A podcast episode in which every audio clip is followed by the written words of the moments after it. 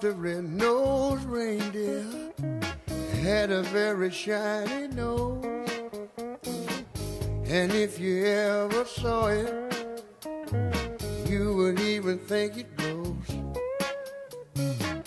All of the other reindeer used to laugh and call Szóval kibéreltük Mancikát meg Salamont.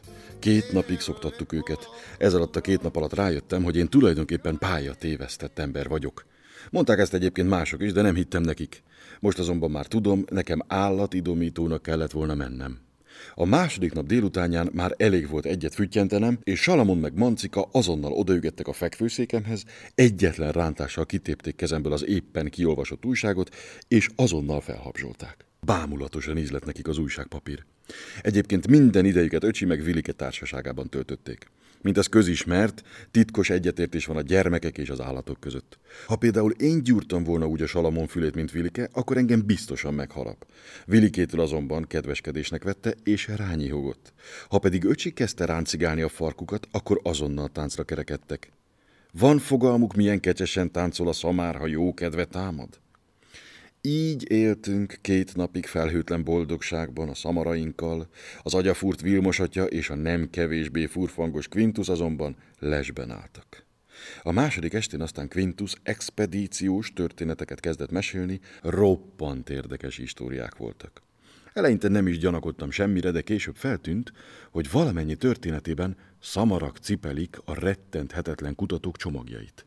Quintus történeteiből kiderült, hogy a derék szárnyas fülűek mindenüvé elmennek, ián nélkül tűrik a nélkülözést, éjséget, szomjúságot, egy szákóró fejedelmi lakomal számukra, a leglehetetlenebb sziklaszálakra is felkúsznak, szédülés nélkül menetelnek pár centiméteres párkányokon, és emellett még óriási terheket is tudnak cipelni.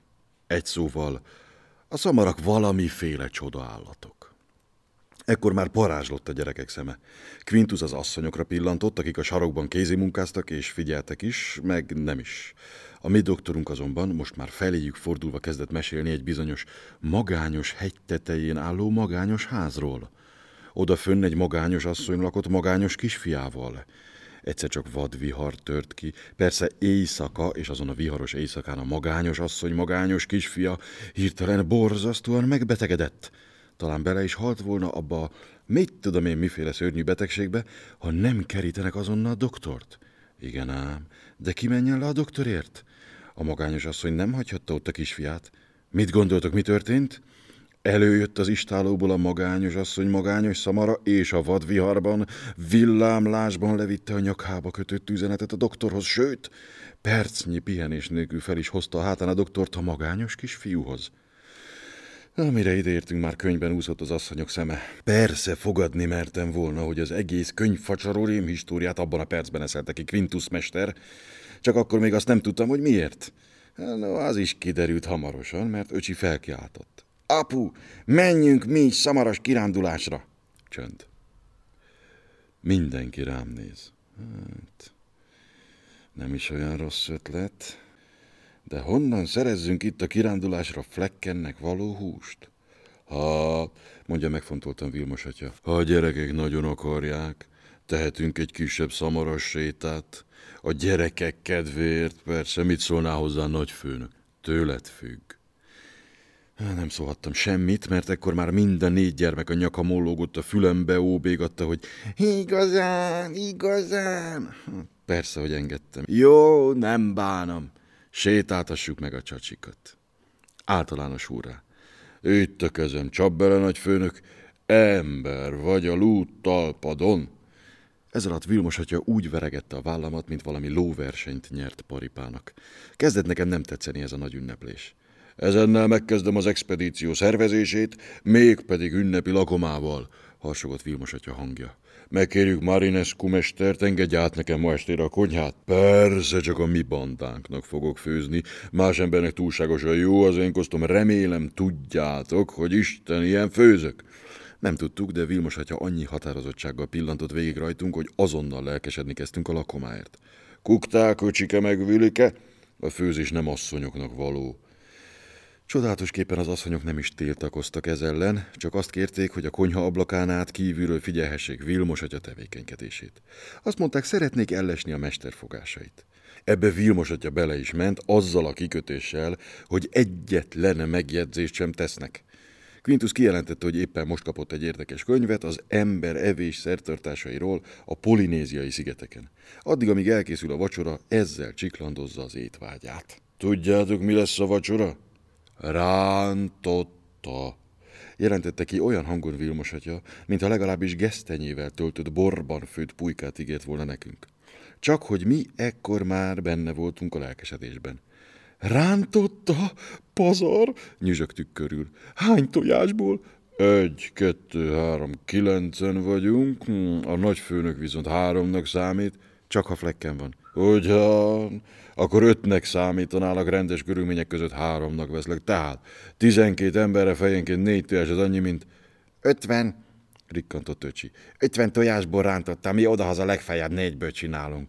Csak hogy itt fenyvesden vagyunk, és itt én szakácskodom. Hadd vezérkedett Vilmos atya. Nos, gyerekek, milyen legyen a rántotta? Hát, hát mi, milyen lehet? Ámultak el most már az asszonyok is. Rántotta sokféle van. Vegyük elsőnek ugyebár a közönséges rántottát. Aztán van gombás, sajtos, borsos, tepertős szalonnás, szardíniás rántotta, aztán a valamennyit egyesítő havasi rántotta. Szóval az valami olyan különlegesség, hogy nem folytathatta a kitörő lelkesedéstől. Még én is ordottam. Havasi, rántotta, ez kell nekünk! Az 50 tojást közben lealkuttuk 40-re. Végül is össze-vissza 29-et sikerült felhajtani fenyvesden, ebből kettő záp tojás volt. Quintus, aki időnként letette a könyvét és bejött a konyhába tanácsokat osztogatni, kijelentette, hogy a záptojásokat is nyugodtan be lehet tenni, ennyi között úgy is elvész az íze. Anyu azonban ígéretéhez híven szó nélkül ugyan, de közbelépett. Kivette a két záptojást a habozó Vilmos atya kezéből, és bedobta a szemétbe. Ezzel az ügy elintéződött. Illetve azért ennyire egyszerű nem volt. Az ember nem is hinné, hogy egy olyan egyszerű művelet, mint a tojástörés mennyi veszültséggel jár.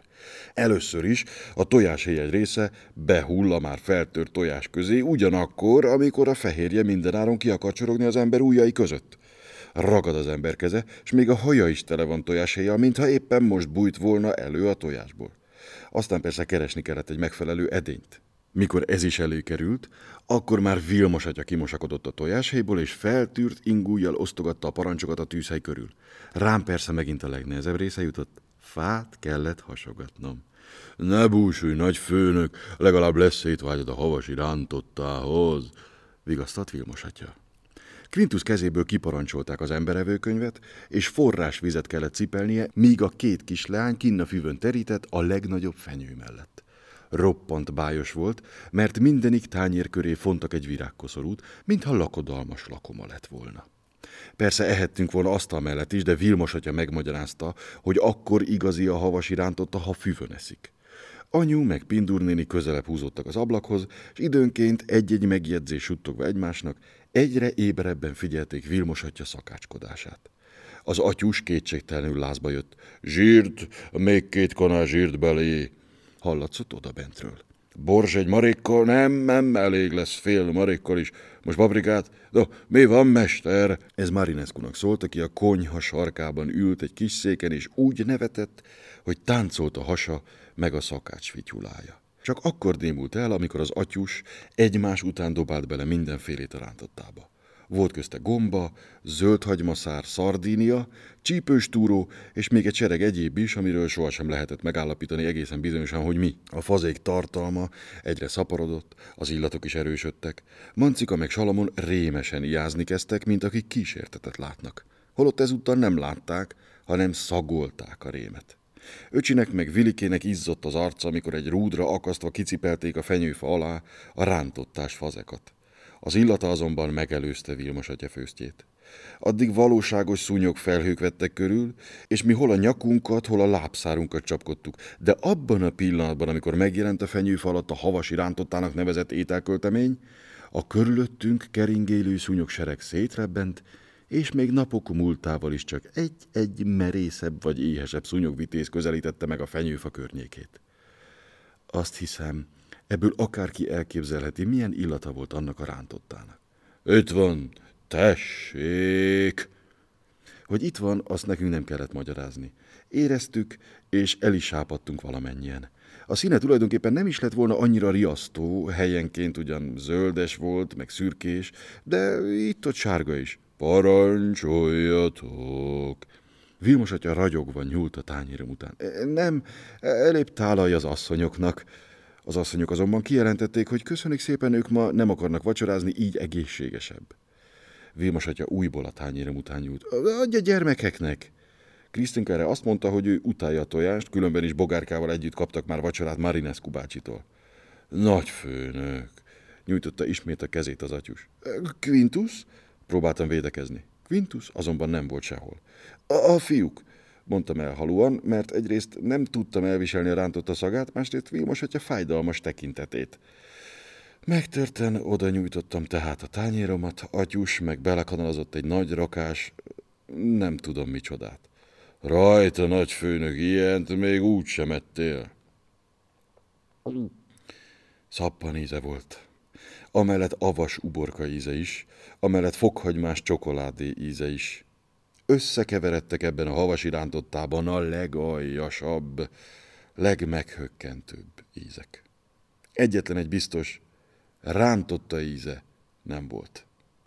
Hát igazad volt, atyus. Ilyet idáig még nem ettem, de tegyük hozzá azt is, hogy ezen túl sem fogok. Azzal tányérostul a hátam mögé hajtottam a rántottát. Azon a helyen másnapra kisárgult a fű. A kukták azonban egy test, egy lélek voltak mesterükkel, egyszerre nyújtották a tányérukat. Nekem is, nekem is! A két anya kétségbe esett mozdulattal kapott utánuk, Vilmos atya ájt vezényelt.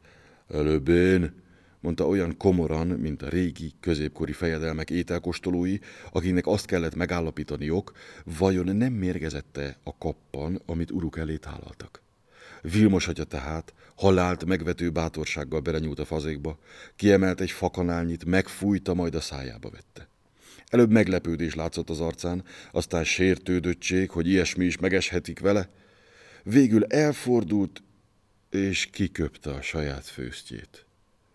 Borzalmas, mondta szomorúan. És én, aki arra készültem, hogy gyilkosan kicsúfoljam, föltápászkodtam, oda ballagtam mellé, és vállon veregettem.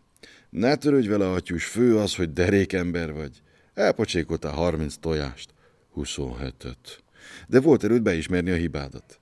Elkészíteni a világ legpocsékabb rántottáját, ez kétségkívül nem mindennapi teljesítmény, de ezt be is ismerni, ez már valamivel nehezebb. Most már bevallhatod, sütöttél-te valaha életedben rántottát? Vilmos atya szendén lesütötte a szemét. Most akartam megpróbálni. Gondoltam, legyen valami különleges. Hát, különleges volt, az kétségtelen. Ezek után a havasi rántottát ördögűző szertartások közepette eltemettük az erdő mélyén, azután megesküdtünk, hogy ezentúl egész életünkben csak közönséges rántottának esszük a rántottát minden művészkedés nélkül. Mégis azt tanácsolnám mindenkinek, hogyha Vilmos atyával összekerül, kizárólag kemény, meg híg tojást egyék. Remélhető ugyanis, hogy a héján keresztül nem tud a tojás belsejének ártani. Mikor aztán túl voltunk a rántotta temetésen, s az üdülőház felé ballagtunk, így szólt Vilmos atya. Most már csak az vigasztal, hogy csavargunk egyet a környéken a szamarainkkal. Persze, hogy csavargunk, amennyit akarsz. Vigasztaltam az elbúsult szakácsot. Igen? Halljátok, mit mond a nagy főnök? Beleegyezett, hogy annyit mászkáljunk a környéken, amennyit akarunk, és ő is velünk jön, hiszen ez még a nagyszerűnél is nagyszerűbb. Meghatódtam. Lám csak lám, ilyen fontos vagyok az én öreg cimborámnak. Megyek, atyus, persze, hogy megyek. Ez lett a vesztem, ugyanis szavamon fogtak. Az üdülőház mögé kerülve öcsi meg Vilike huhogni kezdtek, mire Quintus előbújt a sátrából. Ide rejtőzött tehát a rém rántotta elől. Hallod-e, kám? lelkendezett atyus. A nagyfőnök is velünk jön teljes terjedelmében. Ha ugyan kibírja, jegyezte meg olyan gúnyosan Quintus, hogy nekem már is a fejembe szaladt a vér. Amíg te bírod, addig bírom én is, vágtam oda. Ezzel véglegesen beleestem a csapdába. Ettől a perctől kezdve már csak sodortak az események.